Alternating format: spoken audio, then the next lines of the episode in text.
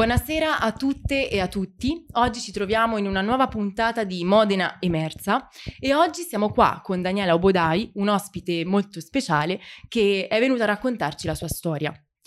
Daniela è una donna di 28 anni, laureata in giurisprudenza nel 2018 e dal 23 novembre 2021 è diventata la prima avvocata nera di Reggio Emilia.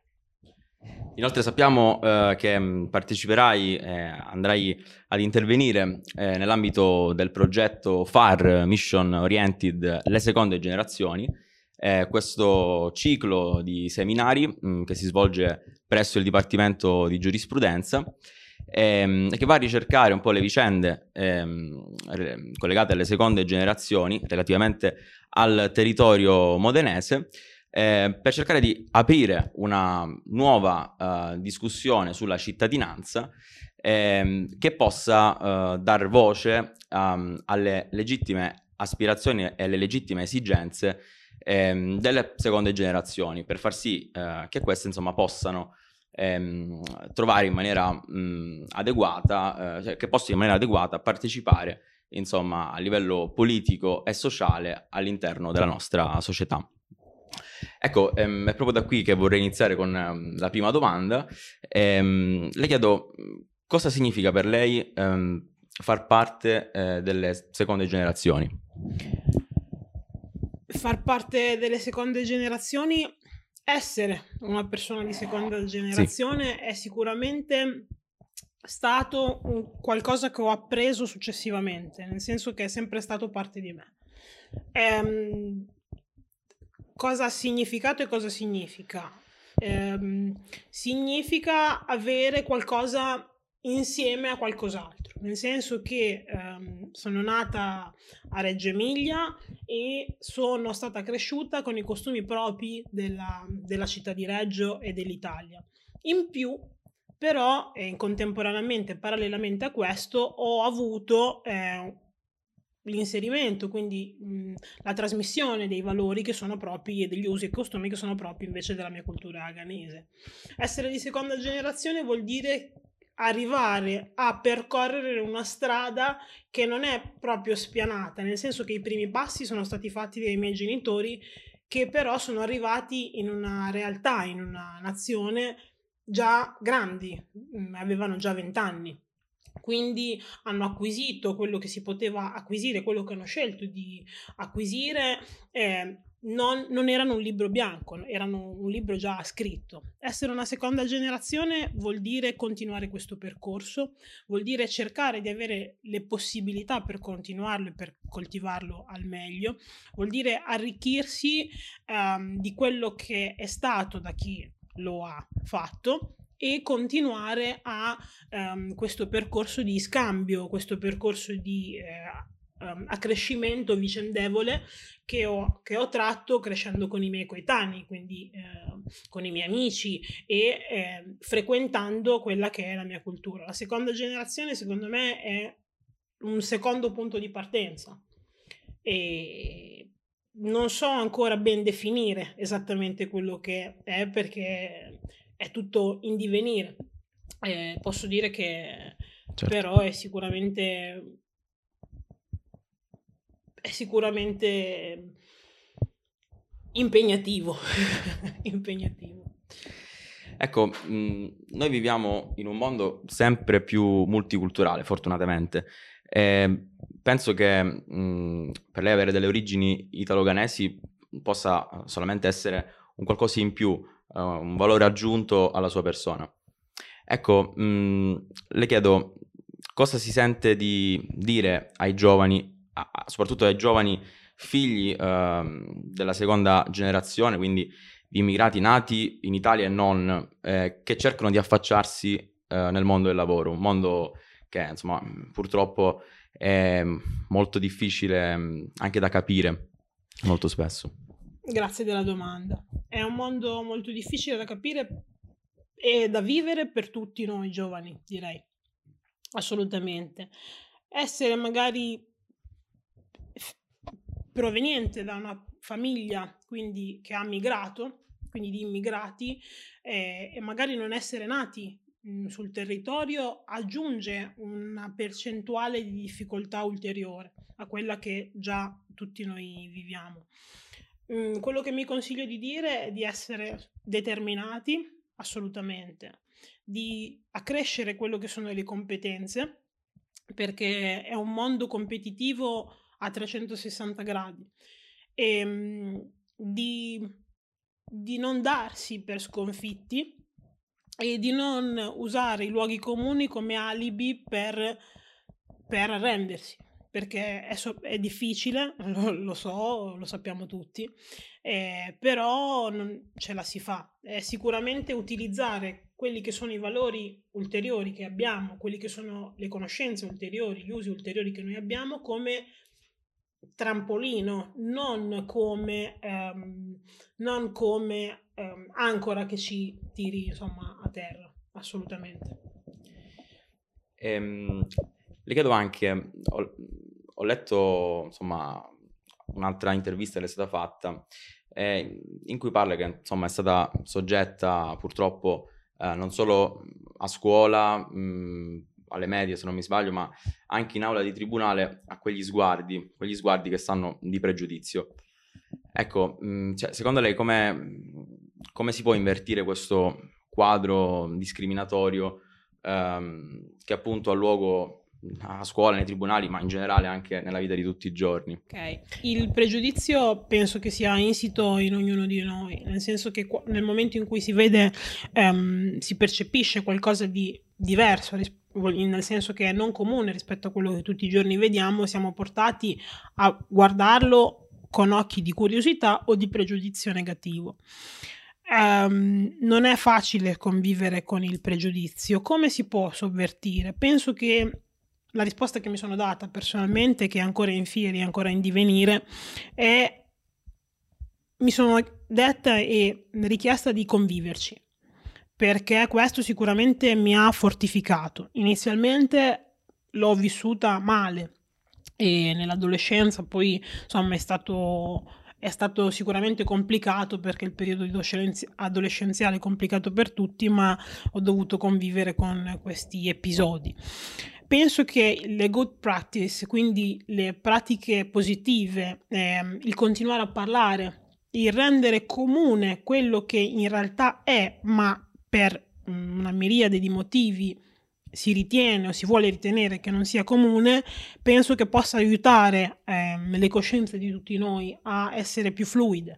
Eh, penso che possa aiutare tutti ad essere più a ridimensionarci ognuno nel nostro perché eh, questo, la ridimensione ci permette di creare spazio per l'altro e di interfacciarci eh, con l'altro. Non sono onestamente molto fiduciosa sul fatto che possa, ah, ci si possa divenire ad un cambiamento repentino. Penso che però sia assolutamente da evidenziare, da rimarcare, da sottolineare il fatto che tante persone diano un contributo affinché questo possa essere. Questo sicuramente, goccia dopo goccia, sono convinta che andrà a cambiare questo mare che sembra insomma difficile da arginare. E ehm, a proposito di pregiudizio, a proposito quindi di voler conoscere anche l'altra persona, mi vorrei ricollegare al tema dello studio, perché lo studio mi piace definirlo come quel veicolo di libertà che eh, spazia e amplia dei luoghi di noi e della nostra ignoranza che di conseguenza portano a, allo sconfiggere un grande pregiudizio. Quindi il pregiudizio può essere, credo, sconfitto in primis dallo studio. E un altro metodo è anche la conoscenza più pura e trasparente di una determinata persona in una qualsiasi situazione della vita. Ecco, proprio in base a questo, secondo lei è più forte, è più, c'è più necessità o desiderio di studiare insito, quindi questa necessità insita nell'uomo che porta di conseguenza l'uomo a convivere con gli altri? Bella domanda. Penso che sia lo studio, no, almeno parlo per me, non ho ho studiato per desiderio perché avevo un sogno e quindi ho studiato da per questo primo motivo e quindi penso che fosse una necessità di inseguire un qualcosa. È diventato poi un desiderio perché la curiosità ti porta a voler conoscere, porta a voler conoscere. Conoscere sicuramente aiuta e amplia la visuale, amplia il raggio di, anche di azione, perché dà strumenti che prima non si riteneva o non si percepiva di detenere. Penso che l'uomo per avere a che fare con, un, con la, la, compagine sociale che, insomma, che lo circonda debba necessariamente voler conoscere, debba, deve però, a mio avviso, potersi mettere in gioco, mettersi in discussione, chiedersi sempre il perché delle cose. Non tutte le risposte arrivano, io non ho neanche un quarto delle, do- delle risposte delle do- alle domande che ho, ma penso che la conoscenza sia necessaria per, per poter convivere con gli altri, lo studio sia necessario. Inoltre sappiamo che sei stata all'estero con più insomma, in dettaglio a Londra per un tirocinio informativo e proprio per questo motivo le volevo chiedere ha trovato differenza di trattamento nel ruolo di avvocata di seconda generazione a Londra rispetto invece per esempio qua in Italia? E se sì, sotto quali punti di vista l'Italia dovrebbe prendere spunto per rompere questa discrepanza di trattamento sia nell'ambito lavorativo sia nella vita di tutti i giorni? Vi è assolutamente una differenza netta. È netta, distinta ed è, e si vede ad occhio nudo. Ehm, L'Italia dovrebbe prendere spunto. Io penso che il gap, la differenza sia data dall'esperienza e dalla, dalla, dall'esperienza e dalla realtà dello Stato in sé.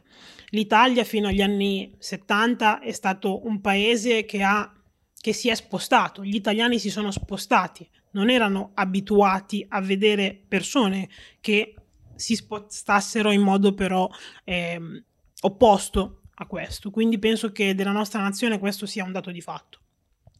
Penso che quindi il tempo, la differenza sia data anche dal tempo con il quale questi meccanismi si sono verificati. Eh, L'Inghilterra è un paese che ha sempre colonizzato, che è quindi più avvezza a quello che è distante da lei penso che abbia poi successivamente, grazie al cielo, ehm, insomma, ehm, evoluto questa sua realtà, andando quindi a prendere quello che di diverso c'era e renderlo funzionale. Penso che non sia effettivamente, forse dirò una cosa un po' impopolare, una volo, una man, una, un amore verso il diverso. Penso che però la, il fatto che più mh, frequentemente si abbia, si, si, loro siano stati portati ad avere a che fare con persone diverse, l'abbia portato a una familiarità e quindi a diminuire il pregiudizio. In, penso che appunto, come dicevo prima, le good practice, le opere, le, le condotte positive reiterate portano ad una consuetudine buona. Penso che l'Italia non abbia da imparare. A volte sono, mi sento molto italiana, sono molto italiana. Non penso che la nostra nazione abbia effettivamente da imparare. Penso che la nostra nazione abbia da modificare quello che le, le cose che non vanno, nel senso che vi sono un sacco di, è un sacco di potenziale, un potenziale non sfruttato.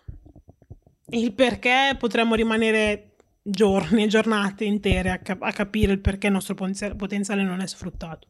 Penso che però partire da dare la possibilità a ragazzi che sono nati e cresciuti qui e che o che in realtà sono arrivati qui mh, da piccoli e che quindi hanno, sono italiani Mm, parla, mangiano i capelletti, nel mio caso mangiano i cappelletti, parlano italiano come gli altri compagni, mm, insomma tifano la nazionale quando c'è da tifarla, mm, abbi, insomma italiani, non so come definirmi in altra maniera.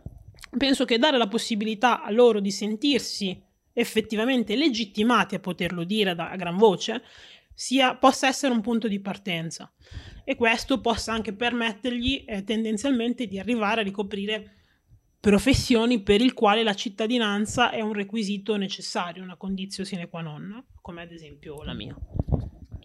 Noi quindi Daniela la ringraziamo, la ringraziamo perché è venuta a testimoniare e a raccontare la sua storia che per noi è sinonimo di speranza, una speranza che vorremmo ritrovare in un tempo futuro per poter sentire sempre di più questo tipo di storia, questo, questa storia di così grande valore e tenore che speriamo possa non essere più solo un'eccezione.